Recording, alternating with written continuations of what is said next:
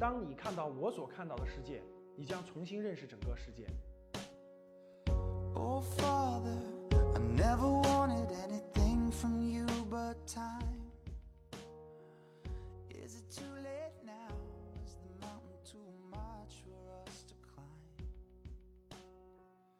There were days I 整个中国发展当中有一个大战略一直是在往前推进的，啊，有一个大战略一直是在往前推进的，这就是中国金融的一个大战略，中国金融开放，包括在国际上获得话语权的一个大战略。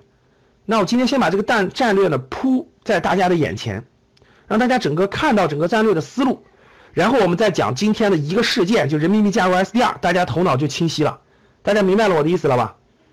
啊，我把整个线铺在眼前，大家再看其中的一点，你就明白了，而且包括未来的很多事情，你都会明白。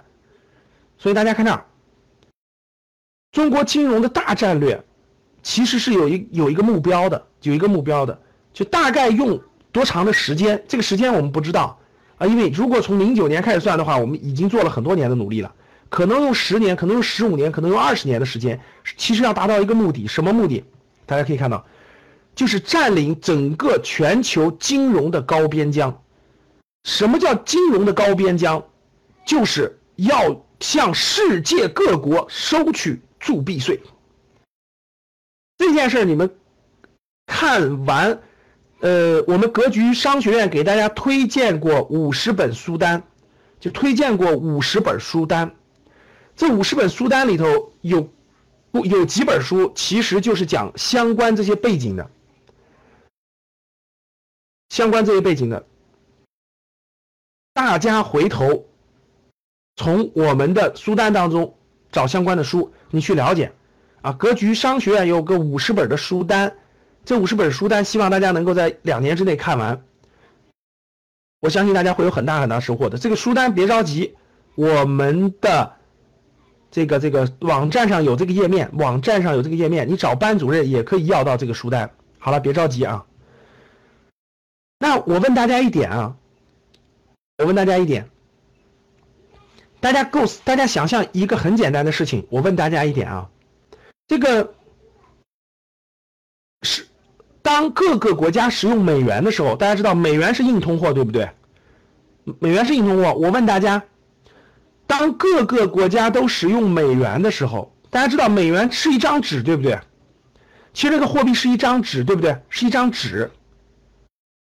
你用一张纸做交易的时候，你用一张纸，在跟世界各个国家或者你国内交易都认的时候，意味着什么？各位，对，意味着什么？大家明白什么意思吗？对，因为美元定价是用谁的货币，谁的货币，就是你世界各个国家，无论你用谁的货币，其实这个货币的价值，就这张它只是一张纸，各位大家知道，它其实本身是没有价值的。但是为什么这个东西就值两美元，不是一点八美元呢？为什么这个东西就值二十美元，不是十五美元呢？其实这里面就有巨大的获利空间，这个空间是非常非常之大的。就是我刚才跟你们说的，你可以控制很多价值的价值的，不是一个普通商品价格的，整个价值的空间波动的空间，其实有巨大无比的获利空间。还有非常重要的就是，大家知道美国这么发达，美国的国内通胀其实不严重的，为什么？因为美国的货币是全球使用的货币，它可以向世界各个国家输出通胀。很多价值其实都可以通过货币去体现出来。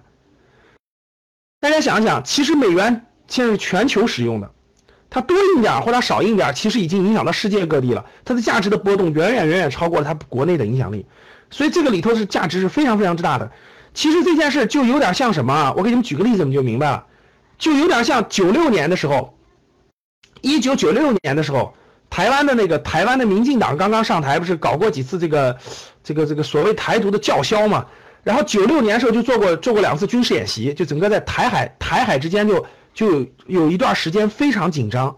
然后呢，那个那个那个大陆就做过两次几次军事演习，当时做军事演习就在台湾周边就试射了几个导弹。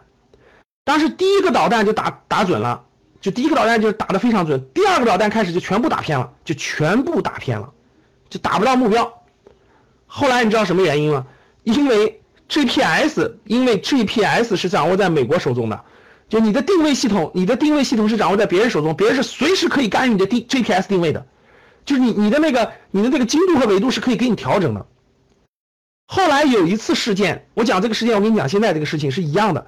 后来有一次事件，你们不知道，有一次有一个中国的船，有一个中国的货船，就开往那个在地中海的时候就被，就突然就突然就就就就就导航设施就失灵了，就突然导航设施就失灵了，然后然后美国的这个这个舰队就过去检查过，对，当时银河号就就美国的人就过去，直升飞机过去可以，他可以检查这艘船，说你是否运了什么非禁呃非法的什么武器等等的。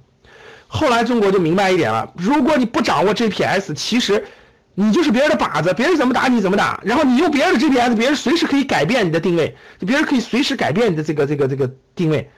所以当时中国高层就得出一个结论：无论花多少钱，就无论花多少钱，无论花多少代价，一定要建立中国自己的导航系统。这就是中国今天的北斗系统。所以中国的导弹里是装两个芯片的，原来就没有没有北斗之前，中国的导弹里是装两个芯片的，一个是一个是 GPS，一个是那个俄罗斯的那个俄罗斯那个叫什么名字？谁知道叫什么名字？叫叫叫叫那个格格叫什么？对，格洛纳斯。俄罗斯是有导航系统的，然后美国是西方都是用 GPS 的，所以中国的导弹是装两个芯片的。如果 GPS 被改了，然后迅速换这个，现在就不用了，现在直接用自己的北斗了。什么意思呢？我想说这个意思就是说，如果你中国想说是一个大国，欧洲为什么要出欧元？